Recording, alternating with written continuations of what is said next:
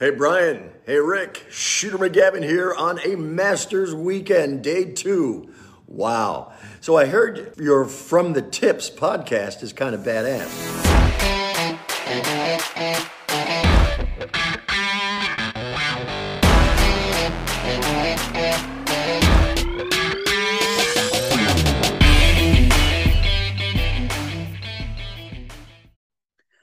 What's up, everybody? Welcome back to another episode of From the Tips. It's me, your boy Brian, always joined by my fantastic co-host Rick Landis. How we doing, good buddy? What's up? What's up? Back at it. Um, if I'm absent next week, it's because I'm in prison because someone put cones across the street from my house, uh, where I usually park when I need Gina to be able to park in the back of the driveway because I have to leave early in the morning. Um, so if I find out who who did that, and it wasn't the township, we're gonna have some problems. Dude, how how how did we just immediately start the podcast with possible prison sentence? Okay, well How- listen. how is this happening? The street is public property. Like there's a park over there. So like and they're about to like build houses and stuff there. So like no one owns it. So like if the if it's not the township that put these cones out, we're gonna have some serious problems. Because like, why are you blocking this area off? I use this all the time.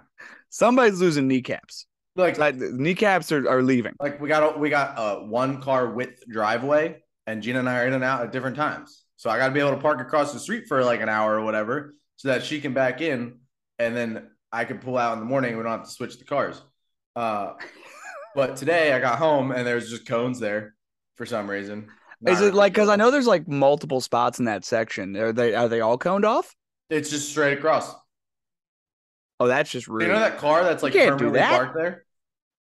Yeah. car that's like permanently parked there, like probably like 50 yards down the road, there's just cones. What? I'm like, I don't know, not even not even 50, maybe like 25. Like just enough that like it might be someone that lives there. Did the did the cones have any sort of like township markings on them or Not that I noticed. oh my you got you come to my house across my street If if no one does any street work on this area in the next two days, I'm just moving them and I'm parking there. you put traffic cones in my parking spot. I'm just I'm just parking there, even if I don't need to. I'm just gonna park across the street.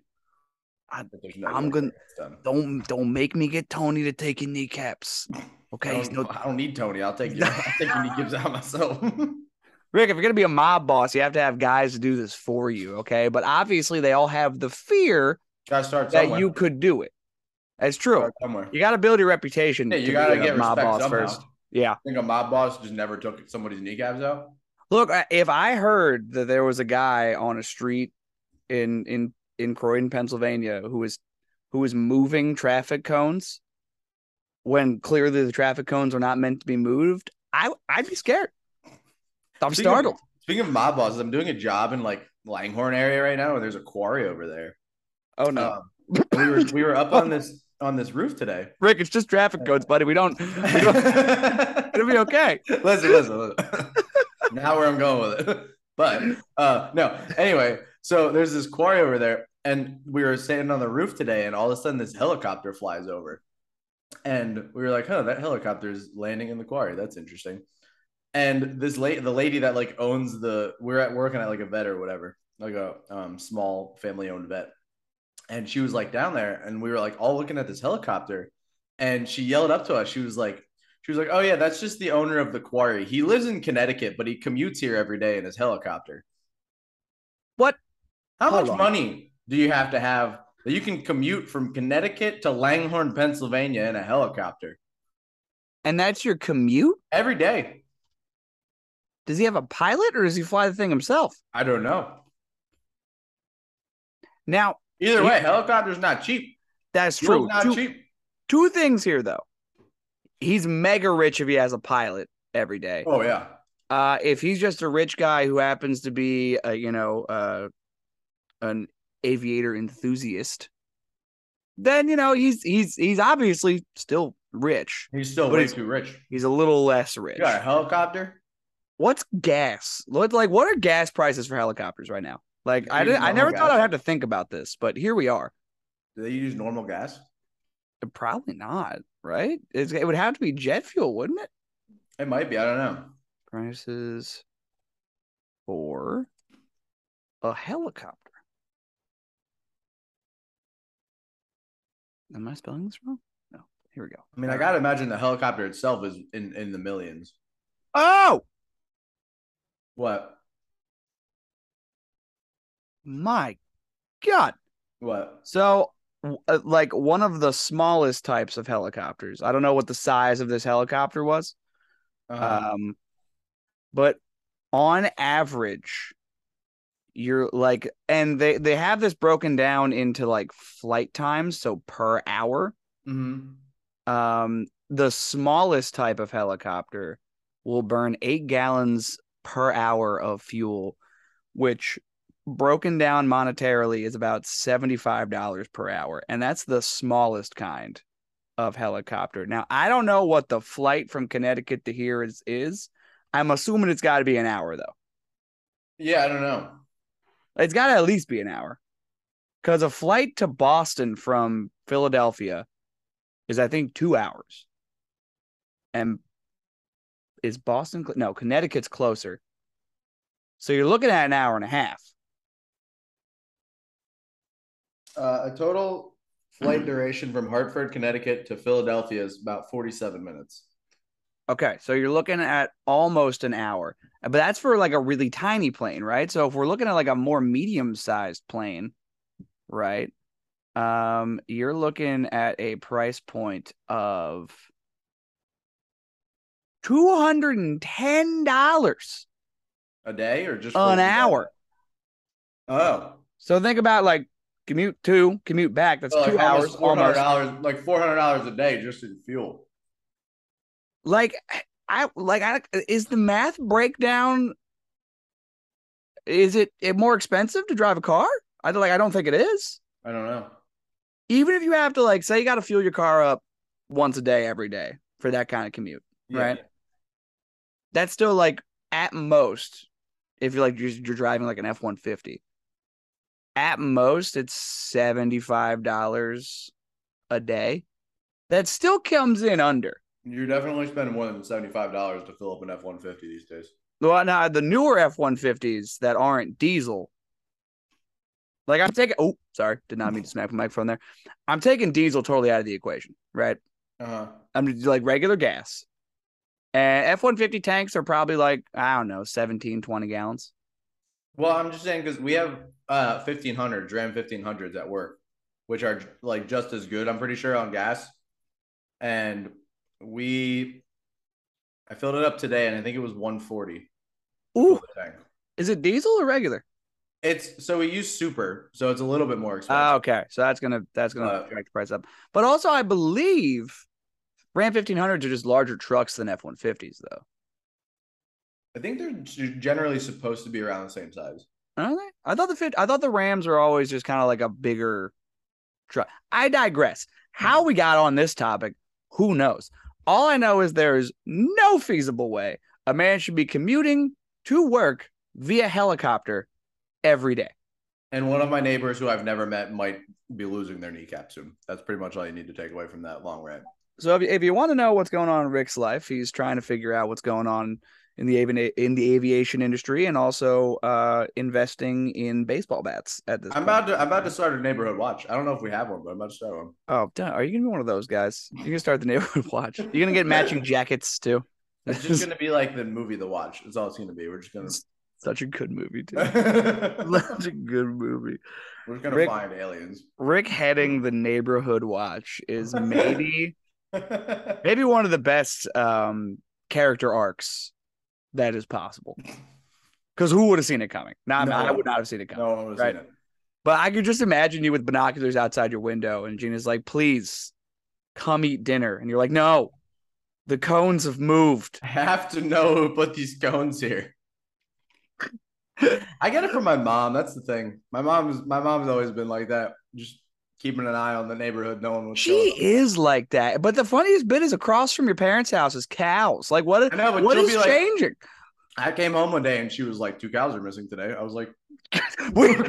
wait? I was like, That's- oh, okay.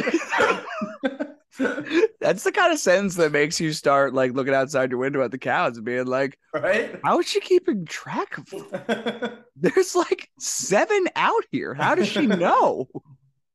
there, there are two cow missing today. I'm just saying they're the oldest ones. A conspiracy theory? Possibly. Did you know? So that's where I get it from. I can't really help it. It's it's how I grew up. Um. Anyway, oh, yeah. things to keep an eye on, um, like the cows across the street from my parents' house. Uh, Will Zalatoris. I mean, a lot of people have been keeping an eye on him for a long time now. Uh, and if they weren't before, they're definitely keeping an eye on him now going into next week. Are you just skipping the days of the week right now? Are we just I totally forgot about that. are we just I just outright started- skipping? I mean, I just started ranting about taking out people's kneecaps, and then Well, yeah, Days but of the week. Unless that's a day of the week, that we we have information to, to hand Um, people here. I mean, August sixteenth is National Airborne Day, so helicopters. National Airborne Day. Yeah, Was it like a celebration of the Air Force, maybe I don't know. no the, the what the, the the two brothers from North Carolina that made a plane? the Wright brothers. Thank you, the Wright Mhm. brothers. Um, it's also National Roller Coaster Day, which is pretty sick because I love Holla. roller coasters. Uh, yeah, a guy I- a guy I work with is actually actually like a roller coaster like junkie type of I deal. think, like I think you told me about him. He has like a YouTube channel. He's got a YouTube channel. It's called Coaster Jawn. Highly suggested. He spends a lot of time editing these things. They're actually pretty well put together. So if you if you listener are in to roller coasters, look up Coaster Jawn, Coaster J A W N on YouTube, and go check out his stuff. Jack's got pretty good stuff on there. Um, it's also National Rum Day Holla. And National Tell a Joke Day. Oh, Yeah. what day is this? This is uh tomorrow, the sixteenth. So the day everybody's listening to this. Oh, okay. All right. Well, uh, give me give me your best uh your best joke there, Rick. Hmm. I might have to come back to that. All right. Well, yeah, so mine's not mine's not necessarily a joke, but more of like a funny that I thought about recently. So Mhm. the the Harry Potter novels, I'm rereading them. Right. Yes. Um, I'm on book seven now, and there's they're set between the years of 1991 to 1998. Okay. Right. And I saw this thing on Twitter, and I feel like it, it's not an original joke, but I feel like it's got to be repeated because I'm thinking about it, and it makes a whole lot of sense. Now, if they're teenagers to young 20 somethings in the in the 90s, right? There's Mhm. there's definitely television, right? You're you're probably watching it when you're back home uh, and not doing wizarding whatnots. Mhm. How is nobody bringing up the Chicago Bulls?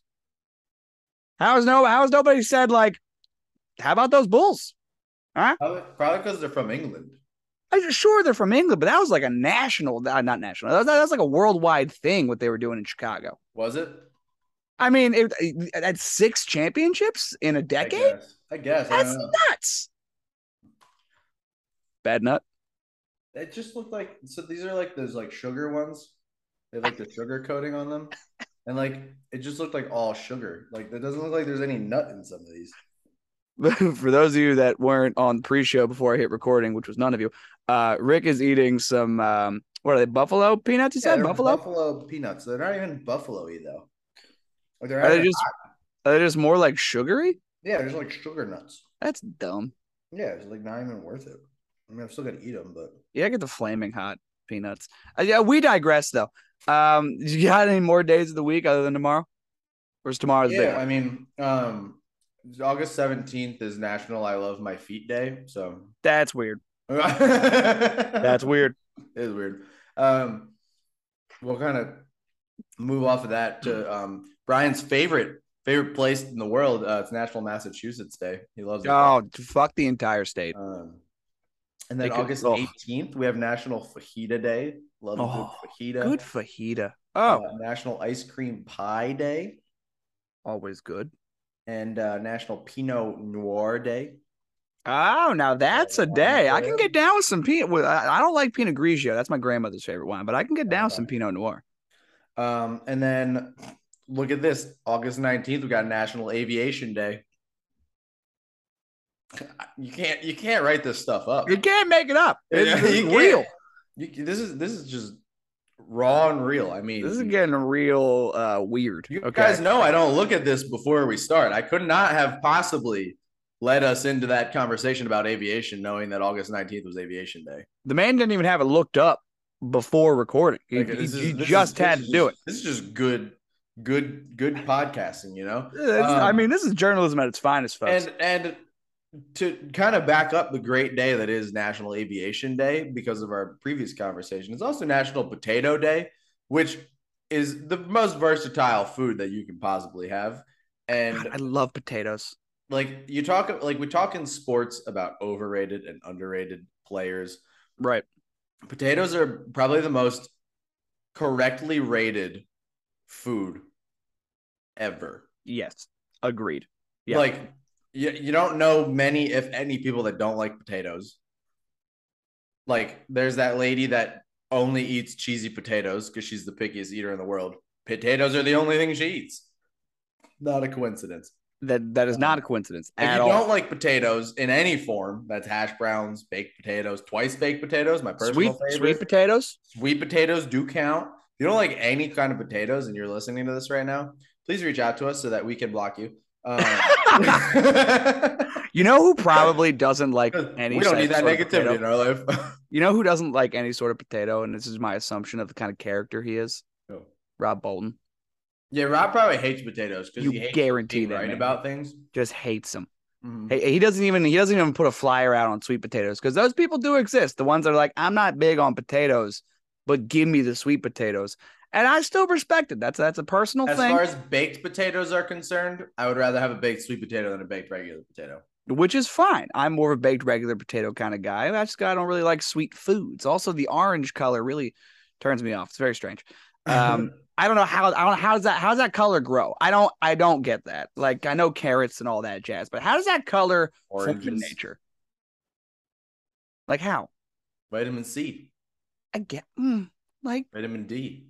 it's just a weird color to form in nature. And yeah, I know oranges and all that jazz too. Well, when you get scurvy, don't come crying to us orange eaters, okay?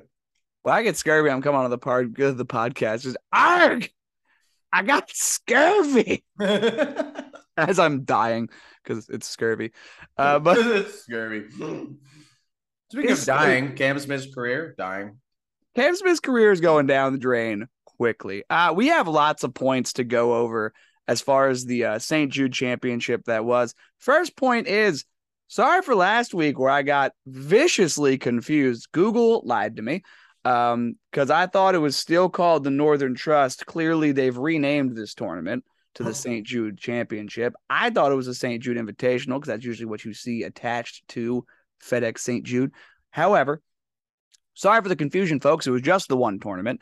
Uh, the St. Jude Championship, which was at TP Southwind, uh, TPC Southwind, not the Northern Trust. However, Tony Finau still showed up and showed out. A little T5 for the man.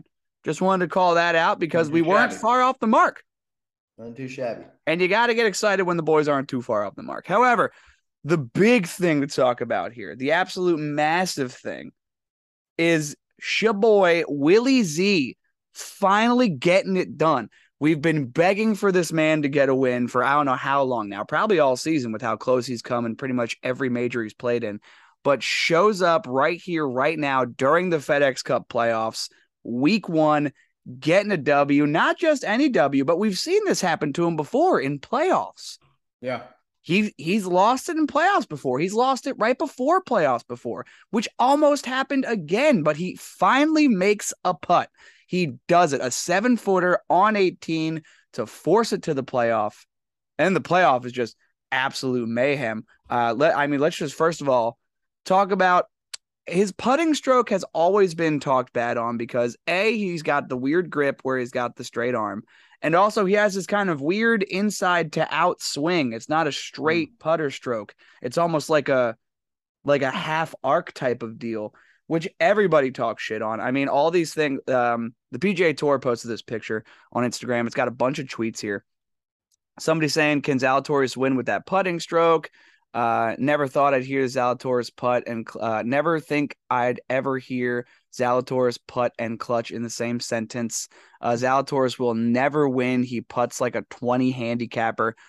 Boy, when I tell you, when he made that seven foot putt on 18 to force it to a playoff, and he turns to the crowd and he screams, What are they going to say now?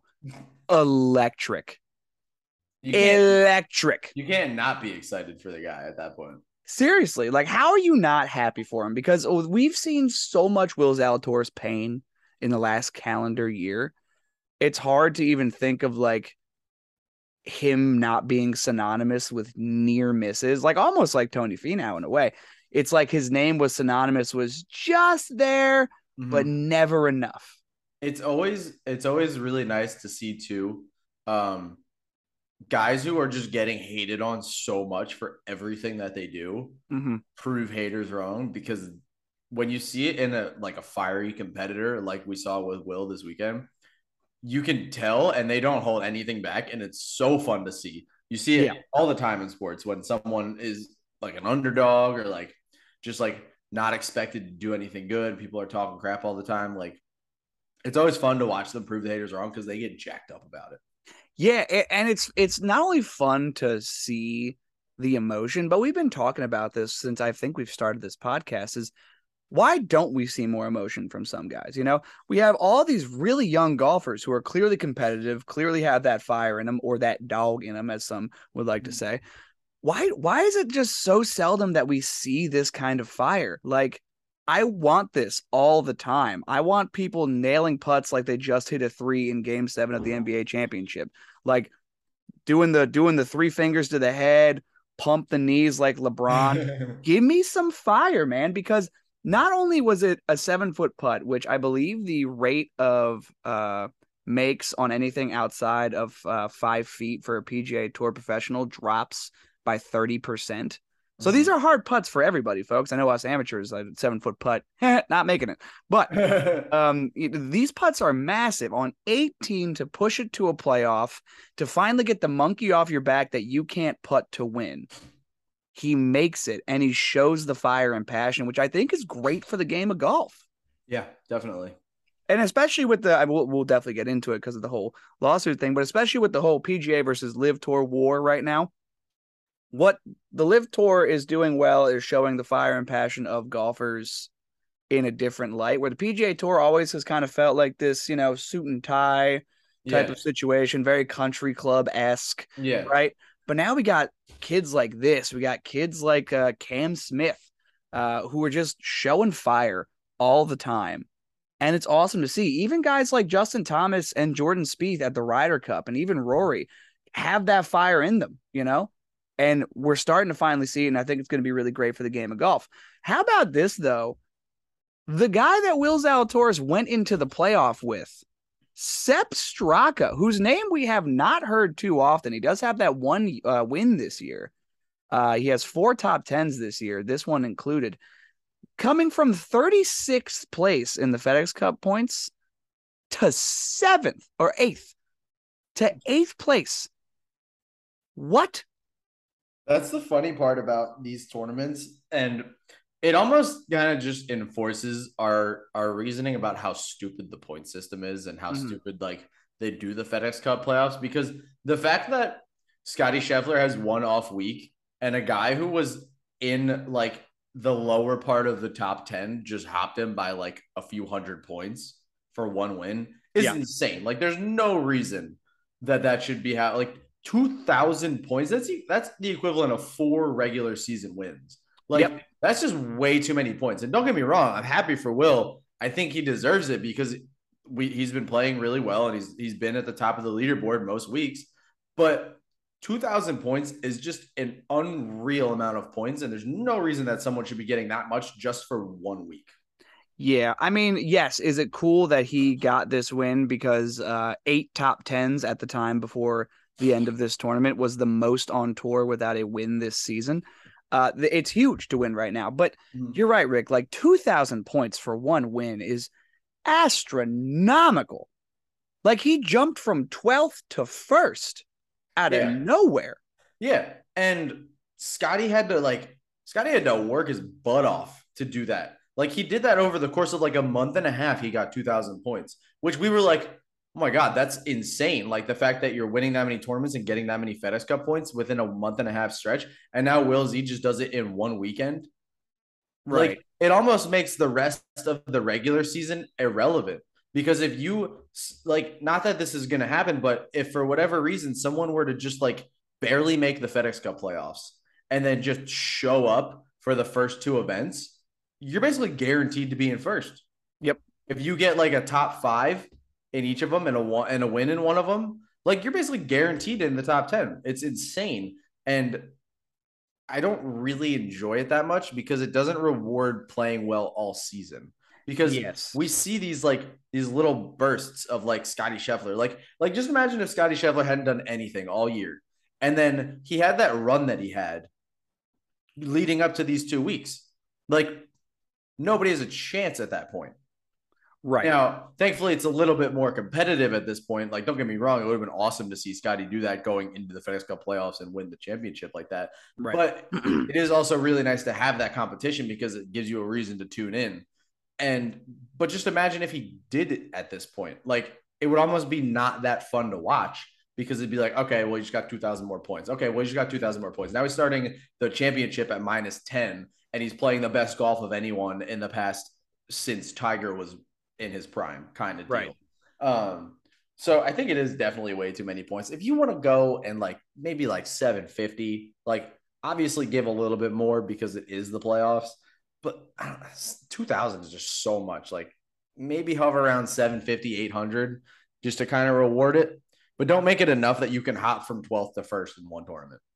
Yeah, I really think uh, I 100% agree with you. I think it needs to be more rewarded for playing well during the regular season. Because, first of all, if you do that in the first place, you're not going to have, uh, for example, Cam Smith's, uh, who only played 17 events. And you're not going to have Rory McIlroy's, who only played 14 events. You know, you're going to have a lot of these guys playing a lot more events um, because it matters. Now, I want to bounce this idea off you. I, I was actually thinking about this before we got on kind of reworking the playoffs in its entirety. So in most leagues, when it comes to the playoffs, right, Mhm. it shrinks the teams who play usually by more than 50%.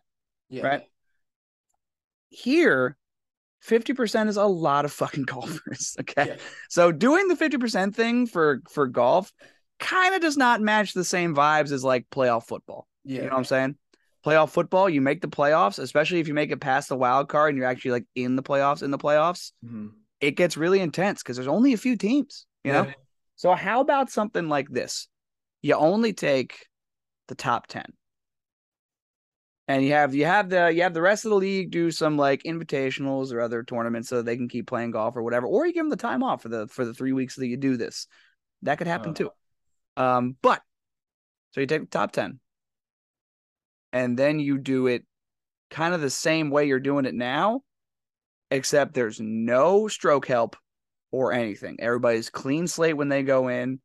It's who can beat each other over a three week period out of the top 10 golfers this year in the FedEx Cup standings. Would you do cumulative? as Like, far play as the first week and you get and you shoot 10 under, do you start the next week at 10 under um and do like cumulative or is it like cuz cuz then I think it would be tough as far as points and stuff go cuz I feel like that's not enough time. yeah, I think that's someone in I think someone that's has two off weeks, you know what I mean? right. Cuz like someone could have two off weeks and only shoot minus 5 while everybody else is shooting minus 10, but then they could go off the next week and hop up somewhere else, you know what I mean? Yeah, I mean the the the point system I don't really have perfected yet, but um I I want to say I wouldn't do cumulative. Um I would do seeding based off of tournament. Okay. So like week 1, that's the seeding, Mhm. and then, you know, week 2 kind of the same bit. I guess you would have to do cumulative, right? I feel like you would have to, yeah. So doing cumulative though, I think still doesn't give that kind of gut punch of first place the last week getting 10 strokes, you know? Yeah, exactly. Like If they earned it, they at earned that it, point, it's all dependent Yeah. on your personal play. It's not dependent on how you did leading up to that. Which don't get me wrong, like we said, you should be rewarded for playing good during the regular season. But the fact that you get a ten stroke lead over three week period is is or not three week period over like a one week period, but like I don't know. I just feel like it's over a one week period is even crazier that you get a ten stroke lead over a one week period. Like Yeah. if you if a, if a golfer has an amazing week on tour, they're maybe shooting minus eight in a round. Yeah, and that's like That's like be your best week. And you like know? the person in first is obviously like I mean not obviously but like most likely not going to be shooting in the in the pluses. Like even if a person at minus 10 shoots minus 2 every day, they end at minus 18. The last place person shoots minus 16 over the 4 days. Like why should they not be rewarded for doing significantly better than the person that was in first? Exactly. Yeah. So I'm thinking that that could be something that maybe the PGA Tour would look into, but let's be totally realistic. The PGA Tour is so stuck in its ways. I'm surprised they're even doing a FedEx Cup standings thing. You know, Yeah. I'm I'm surprised that that's even on their radar of something that they thought of to do. I don't know who came to them with it. It was a genius idea. I just I do think we got to work out some of the kinks here. Yeah, definitely. Like the giving guys stroke uh strokes that makes no sense. Yeah. It, ma- it makes no sense because you're giving the best player on the tour that season, technically speaking, Mhm. 10 extra strokes. Yeah. For why? For why? They don't need if anything it should be opposite. You're just Give the handing person them. in 10, 10 Yeah. strokes and make the person in first catch up. Yeah, now that would be funny. That'd be funny. Um, well, I mean, last year we saw it. Like Patrick Cantlay wins the BMW Championship, rockets himself into first. Boom, 10 strokes. Yeah. Like if anybody in the top 15 wins the BMW, you're guaranteed 10 strokes. Mhm. Which is wild. That's nuts. Because all year you played to the to the top 15 golfer to be the top 15th golfer, and then all of a sudden you're just like, oh, you're the best. Well, are you really? Are you? Like, for example, actually, this would be really cool. I'd like if this guy did it. But, Hideki Matsuyama, who was Uh, who's 15th right now, he wins BMW championship, rockets himself into first, yeah. gets 10 extra strokes. However, do we really feel in our heart of hearts, as golf fans who have watched all season, that the two win, six top 10 Hideki Matsuyama deserves to get those extra 10 strokes? Or does the four win, nine top 10 Scotty Scheffler deserve to get those 10 strokes? You Yeah. know? It, it it it really comes down to feeling and that aspect, and I Mhm. I hate how I feel about it, you know. Yeah. But is the PGA Tour going to listen to what we say? Absolutely not. Well- why would they? But one more point about the St. Jude that I want to talk to you about is in the playoff. Actually, we got Sepp Straka, we got Will Zalatoris. That shot on the par three that Will Zalatoris had that bounced on the rocks probably about five times and didn't fall in the water. Is is he maybe for just that one moment in time the luckiest human being of all time? I don't see any reason they shouldn't just go right to a, a par three for a playoff because that was the most exciting bit of a playoff that I've seen in a long time. Easy. Because, I mean, don't get me wrong, it's kind of okay watching them go for par fives and seeing like how they play and everything like that. But if we're gonna make everything else on the PGA Tour a one-time thing, like if we're gonna make it where Will Zalatoris can jump 11 spots into first after one win. Why are we not going to make it that you can lose a playoff in one shot by hitting Right. it into the water on a par three? Right. Like what what's the difference? There isn't any any difference. And a par three is way more fun to watch because we get to see the bouncing around. We get to see the decision making of Will when he was deciding whether he wanted to hit the chip shot or if he wanted to go back to the drop area, which by the way, still thinks BS because the hole before that, Sepp Straka got to drop right outside the water um, and got like a perfect lie. Um, Basically, yeah. which, is- which is stupid. I don't understand that rule at all. Um, Most of the PGA rules I really don't Yeah. understand. but like it just it makes for such better golf, especially in a playoff scenario like that where it means so much because it wouldn't have meant as much for Sepp to win that. Obviously, FedEx Cup points are huge, and he got as many as he did anyway. But for Will, it put him in as good of a position as you can possibly be in, being 12th going into that tournament. Yeah. And I think there was no other way I would like to have watched him get to that point. No, and uh, I mean, like you said, it, it was so exciting to watch. I mean, li- literal hang off the seat excitement on that shot. Uh, The only problem is you're going to have all these old head golfers being like, a par three is not a true test of a golfer uh, in his entire bag. And it's shut up, shut up, shut up. It's so fun. You got to be able to hit the shot. That's all. You have, you have to hit the shot. It doesn't matter about the rest of your bag. You can go through an entire round and not use three clubs in your bag. I mean, how is, most that, how is that testing how good they are as a golfer with their whole bag? a lot of PGA golfers don't use all the clubs in their bag in a Yeah. round. Exactly. There are a lot of times where a PGA golfer is never going to have to touch his uh, his five or six iron or seven iron because he goes Yeah, tee shot eight iron in. so well. you know, so well and so far. So there's no reason that you shouldn't just do a par three. Um, and the the watching the decision making process, I think, just makes it a, a million times more interesting because as a casual viewer of of the game, you're like you're like deciding whether you want to hit it or not. Like they said on the broadcast, they were like, every club member is going to try to hit this shot tomorrow Yep. after this tournament's over. And it's like, yeah, exactly, because everybody on their couch is like, don't be a pussy, go for it. Like, no, I'm trying to win 2.7 million dollars and get up into first in the FedEx Cup rankings. Obviously, he's going to be able to hit a better shot from the drop area than anybody watching that event is going to be able to do. So he's going to go back to the drop area and stick it to five feet and then win that way. Um, whereas Well, I everybody mean- else knows that they wouldn't be able to hit it over water, so they're like, I'm just to hit it from here. right? I, I mean, when you look at that shot, right, where it landed or ended up miraculously landing, not in water, Mhm. from that area. A, it's pocketed directly between rock and then the underside of the grass. Yeah.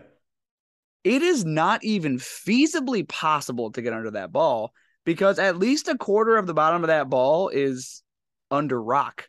Mhm.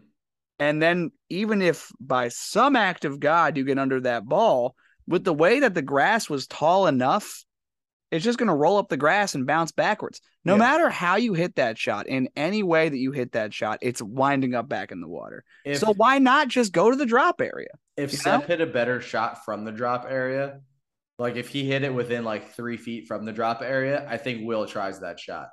But Sure. the fact that Sepp hit it to like 20 feet from the drop area, I think it was a good call on Will's part um, to just hit it from the drop area. Otherwise, it does add a little bit of an interesting twist if Sepp puts it within three feet, because then Will would have to hit it and he would have to go to the drop area, hit it, and you'd have one shot, just like Sepp would have done. Um, and it would have obviously made his decision making a lot harder. But knowing Mhm. that he was that far away, it basically gave him two extra strokes. Yeah, and and that that's kind of the the thinking that we wanted. Like, let's we're not like the super casual kind of golf. Like, we understand the players, we get what their kinds of Mhm. games are, so on and so forth. But like for guys like us, and I think a lot of the listeners here for the pod, uh, watching the thought process of a golfer and his caddy into talking about a shot, a shot like that, Yeah. it's fascinating because what Oh, what yeah. would you do? You know, like what what are we doing there? Obviously, we're trying to be the hero. We don't care if we lose Yeah, that ball. We're gonna take the I'm shot. hitting the shot. I'm not going to the drop area because I got no shot of hitting it on the green from the Yeah. drop. Also, from the drop area, I'm still hitting it into the water, So I might as well So- just hit it from there and maybe be a hero. You know what I mean? and maybe be the coolest golfer of all time. Who knows? Exactly. Uh, yeah, yeah. I just what an intense situation, and I'm glad you brought up that they should just go for par threes in in um in playoffs because that just it's so cool, man. Yeah. It's so cool. It's just fun to watch. And Uh, it's quick. It's last little too. bit, uh, last little bit on the St. Jude that I wanted to bring up to you because you know you're you're a big Scotty guy and I'm a big Cam guy. Uh, the Scotty walking through Cam's line was Did one of the funniest things print of all on the time. green when he walked through there? He just slapped it right in front of him. He was like, "What do you do about it?" It was so funny because you look at Cam's face and he's like, uh, "What? What? What? What? What the funniest, the funniest possible development, and there's like a zero percent chance this happens at this point, but the mm. funniest possible development from that moment would be Cam Smith not going to LIV. And Yes. Scotty just walked in his line for no reason. That would be amazing. Now, he's definitely going to LIV because he just dropped out of the tournament this week with a For sure. issue. For um, sure. Which he did right after he just lost a tournament or he got he didn't make the cut. He didn't make the cut. Um, so yeah, he's definitely going, but it'd be so funny if he didn't go and we had to see them deal with each other for the next few years. oh yeah. It'd so Oh, yeah. funny. Like I don't think it's a flat out rivalry. Like I, they were um uh according to this article here, one second. It says um let me find let me find let me find let me find it. Where the hell is it? Oh, um he said that uh it didn't uh really matter all that much uh because they were joking about it on um Saturday and stuff. Um so I don't re- I don't really think that either of them thought it was on purpose. Um it's just really funny. Um, they also apparently they almost staged another quote unquote incident on Friday because they thought it would be funny. Um, so I'm hoping this is just like friendly back and forth. That it's not like a true rivalry because if they're gonna keep do like say he doesn't leave for LIV, which he's going to, but say he doesn't, right? And this is the kind of like one two punch. Like we don't get like the Phil and Tiger always pissed at each other type of deal, but we get guys that just love to fuck with each other. I think it would be awesome because one of the like big things about golf etiquette is don't walk in someone's line while they're putting. And if these guys were just like, yeah, we're good enough that it doesn't matter if we walk in each other's lines, so we're just gonna do it. And That we think it's funny. Yeah, exactly. That would be great because golf Twitter is gonna lose their mind over something like that. They're gonna be like, "You can't walk in somebody's line. That's that's a felony." It's like, no, it's not. Especially as an amateur golfer, is it really gonna mess up your shot? No, you're gonna pull No. it anyway. Okay, so don't worry about it. Dude, so it's just I really hope that stuff like this can continue where guys clearly just don't take themselves so seriously. Like, yes, they're competitors. Yes, they have that fire. I mean, we've seen Scotty and Cam win this year Yeah. with some passion, which is Mhm. great for the game. But also at the same time, if this stuff is just funny to everybody, that's so awesome. But Mhm. it's never going to be because of these old heads on Twitter who are just going to Yeah. act like The uh you know Cam Smith deserves to be sent back to Australia and uh, deported. So you, you're never going to get what you want out of out of all old golf community. It's just never going to happen. But that's why we're here to force the issue of golf getting younger. That's why we have podcasts like this, folks. You're welcome. You're welcome. Um, but that's the kind of last thing I have about the St. Jude. I don't know if you have anything else to add there. not really. Um, well, with the St. Jude, you know, being arguably so far, other than majors, the biggest tournament of the year because it's the beginning of the FedEx Cup playoffs, right? This is like a flagship situation for the PGA Tour, right? Of course, as we talked about last week, and as is highlighted again, of course, LIV has to make sure that they're not forgotten about and that they're not going to live in the shadow of the PGA Tour. As last week we already talked about it, but Phil Mickelson et al. versus the PGA Tour lawsuit was filed. Now the lawsuit is not certain; it's certainly not over, but we did have a decision on those three pros over on the LIV side who wanted to come back and play at TPC Southwind. If we recall, the LIV Tour, this Phil Mickelson et al. situation kind of bum rushed the PGA Tour in a way by the week before the FedEx Cup playoffs. They were like, "Hey, we're suing you so these three guys can play." So you have to make that decision because it's part of the lawsuit. Yeah. So they had to get somebody to come in. They had to get a judge to make the ruling on whether Talor Gooch, Matt Jones, and Hudson Swafford could rejoin the playoffs. Um, and it came down that it was a no. Um, the who did the ruling? Let's see. I got the judge's name is somewhere in here. Um, yeah, I guess the judge's name doesn't really matter all that much, but they did get a court ordered judge to make the ruling. Apparently, on the PGA Tour side, there was about 25 guys huddled around an iPad to uh, be there for the hearing and to hear what was said. Um, and a lot of these guys are really starting to take it personal. Here's a quote from Justin Thomas. Uh, it was personal to me from the beginning, but I just, I would say it's just getting more and more in depth. It's kind of like I said from the start. Those guys were given the opportunity to go play, so just go play. You can have your cake, but don't get to, but don't get to eat it too. And they get their fair share of a large, large amount of cake, and go eat it all by uh, by all means. You don't need to bring it onto our tour. Um, Rory McIlroy said, or Will Zalatoris said, having 25 guys all around an iPad on Tuesday shows how much we all care and how much we love this tour. I mean, this really goes to show a lot of these guys on the PGA Tour, you know, they didn't have a problem necessarily with guys going over, but now guys trying to play in both tours and play both Yeah. ponies and have two slices of cake, basically, it's starting to piss them off. Yeah, which is understandable because the guys that are that are competing at the high level is the PGA Tour. They're like, if you want to play with us, that's fine. But if you want to go make your money, beat us. Don't go take the easy way to making your money and then come back so we can just beat you again and you can still say you're on the PGA Tour. That's the problem is guys like Scotty, guys like Rory who are making all this money on sponsorships whatever. They're like like they don't care if you go over there for the money. One, say it's for the money. No one's done that yet. I don't know how no one's done that yet. Just say it's for the money. Well, and then technically don't try to come back and yeah. still be a part of the PGA Tour because the PGA Tour at the moment is still the pinnacle of golf. Like that's where everybody wants to be at, whether it's whether it's the guys that are leaving to go to LIV or whatever. Like you can't tell me the guys that are leaving to go to LIV actually want to be there as opposed to the PGA Tour. They just got writ, written a big fat check. And that's why they're going over there. It's not that they want to be over there more than they want to be on the PGA Tour. They just want to make money right. the PGA Tour offered the same amount of money, they'd probably be on the PGA Tour still. This and the the LIV wouldn't exist. Unfortunately, that's not how it works. So the guys that are winning and playing really good golf are like, yeah, that's fine. Go ahead, make your money, but don't come crying to us when you're not going to have a legacy. Right. Because that's that's pretty much what the PGA Tour is at this point. Is is writing your legacy and they're already probably mad enough that they can come back and play in majors because they're not PGA Tour sanctioned. Um, and now trying to get the FedEx Cup is just like, okay, this is just a little much at this point. Because could you imagine a guy coming from the LIV Tour, clearly leaving the PGA Tour for money, being like, this money in this situation matters a bit more to me than my legacy, and that's fine. I will not judge anybody for that. But imagine a guy coming over, playing in the FedEx Cup playoffs, and winning. Yeah.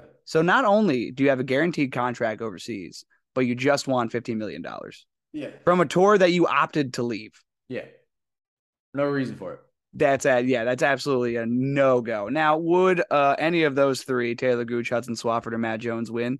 No, no, they wouldn't. But um, it, it just comes down to a, it comes down to eventually a point of principle. yeah. Honestly, we all understand all the guys that went over care a little bit more about money. Like I said, no judgment here. Money is money. I totally get it. You don't have However- to say it, we get it. Yeah. However, the guys that stayed on the PGA Tour care about their legacy in the golf world. They care about what their impact on golf is going to be down the road when they're long they're long dead and gone. What was your impact on golf? Right? Mm-hmm. That's what they care about. You can't care about both and try to do both tours. Yeah. You, eventually, you have to put your stake in the ground as to what you believe in.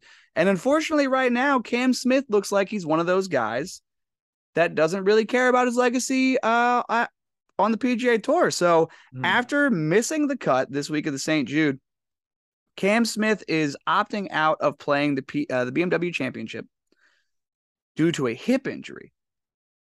However, this is very important because he's giving up the opportunity to score points at the BMW Championship. Right Right. now, he currently sits in third place in the FedEx Cup standings. He's giving all that up now. Whether it is he his hip is actually injured or if he's planning to go overseas, we don't know yet. But a lot of chatter is that he's going overseas to the LIV Tour, yeah. That's Which is- right now. which to me, the Cam Smith one doesn't make much sense. But we've talked about it before because a couple weeks ago there was already rumors that he was heading over there. Uh, that would be a massive blow to the PGA Tour. Do not get me wrong. But if you're Cam Smith, don't you believe in yourself enough to be able to make money on the PGA Tour with what you've pulled off this year? Yeah, I mean, as far as like what you've done, even just this year, the the article that or the the article and uh, news post that came out about it says it was a lingering hip injury. I don't know about you, but I haven't heard anything about a hip injury. Not a single thing. all season. Haven't No. heard anything. So I find it hard to believe that it is actually a lingering hip injury, which I think everybody's on the same page about that one. It's probably not a lingering hip injury. It's just his reason to be out of this week and then still be able to play next week. Yep. He just wants to be able to finish out the FedEx Cup playoffs for this last year because he knows he probably won't be allowed back next year. Yeah.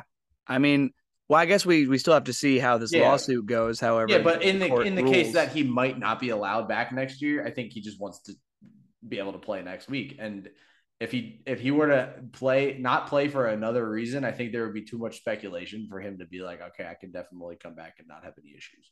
Yeah, for sure.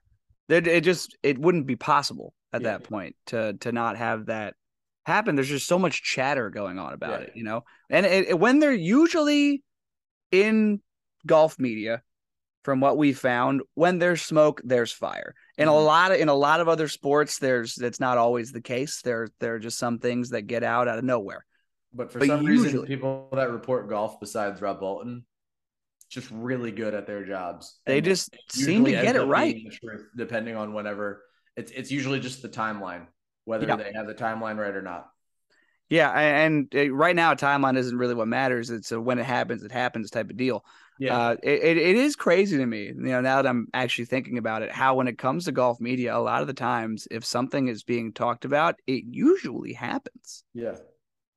Which kudos to guys in or girls in golf media. Good on you. Yeah.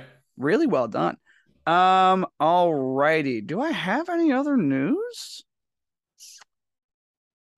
No, nothing uh nothing pressing right now. Obviously, we're going to be looking forward to the BMW Championship, arguably Rick and I's favorite favorite uh championship there is because well, we went last year and it was awesome. Uh what is what was your favorite memory from the BMW Championship last year? Um, I I very much enjoyed following Brooks Koepka last year. Yeah. I thought it was a really good time, just like picking a dude and following him, and just like seeing the course while you're watching this guy play. Every once in a while, getting to see other people fly by. Um, that was a good time. And then, I mean, sitting on 18 was just awesome. Watching everything that was going on there, um, watching people finish up, watching Cantlay and everything. Um, it was, it was I, I liked it all. I thought it was all awesome. Yeah, I mean, being in the grandstands on 18 Yeah. was something that I never knew I would experience in my life, but it was surreal. You see Phil walking up before everybody hated him. You see X walk up after he just won USA gold and everybody starting the USA chants and all that stuff. And it was just so cool to also see guys like Harry Higgs or Shane Lowry. Or uh, we saw Tony Finau too, just being able to sit on that tee box and that green and watch them go about golfing in obviously a much better way than we can do was so cool. It's just one of those experiences that I never thought I would get until thankfully we were able to go. So that was cool. That was a really cool time for us. But unfortunately, we do not have any power rankings as we are recording a bit earlier in the evening than we usually do. Cam Usually, Smith Rob, to the moon. blast it, Cam Smith to the moon. Uh, so I do have the odds here, and I'll I'll do the top five for the odds, and I'm actually a bit interested as to who the top three are in comparison to who's four and five. So I'm going to give it to you now. Remember, this isn't power rankings; these are odds. So okay. you take with that as you will. Uh, we'll go through the top five in no specific order, and I'll let you guess it out here. So first, Patrick Cantlay, Scotty Scheffler, Jon Rahm, Will Zalatoris, and Roy McIlroy. I feel like Cantlay's got to be the odds-on favorite for winning last year. See, surprisingly, he is not. No. No, Huh. Odds-on favorite. Uh, Then I guess I would go with either Rahm or Scheffler. close. Neither, of them either. Neither of them. Who are the last two? Zalatoris and McIlroy. They wouldn't put Zalatoris again, would they? No, they would not. Okay, it's McIlroy. Yeah, so Roy That's McIlroy right now favored, which is fascinating to That me. is interesting. I wouldn't have picked that. And This it's not it's just not what I would have thought of for the Vegas odds, but maybe they Yeah. know things we don't. Um all righty. Well give me uh two to five.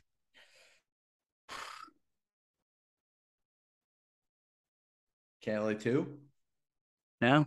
It's, he won last year. People, come on. I I know. Is it. Scheffler? Just because he's No, Scotty? Is it Rahm? It is. Okay. And now this one is where I'm like, that makes no sense. The next one? No, there's a Jon Rahm. That makes no sense. Oh yeah. Uh, That I do not understand that at all. He's he's been almost obsolete all yeah, year. we're just forgetting about the fact that he hasn't done anything this year. Um, ugh. is Scotty three? Nope. Not Will, is it? No. Okay, I'm really bad at this game today. The- I'm Pat, Patrick Cayley number three. so bad at this game. And then I I mean- guess Scotty Will is that four or five? Or did I just have that backwards too? That's I backwards. just, I'm just gonna, I'm done. It. It's it's Will Scotty. So Scotty Scheffler, number five at plus fourteen hundred. Take it, Uh, pound it, pound it, Tied. Tied with Will Zalatoris at fourteen hundred. smash it. Smash it. absolutely smash wreck the. Scotty 1400. Smash it. Absolutely blast it. He got cut last week. He's not. He's not doing that again. Dude, he's got the devil behind his eyes. He's just going to ruin a golf course. Uh, number three and number two also tied at plus 1200 with Patrick Cantlay and Jon Rahm. And in first place, plus 1000, Rory McIlroy for reasons, again, do not understand.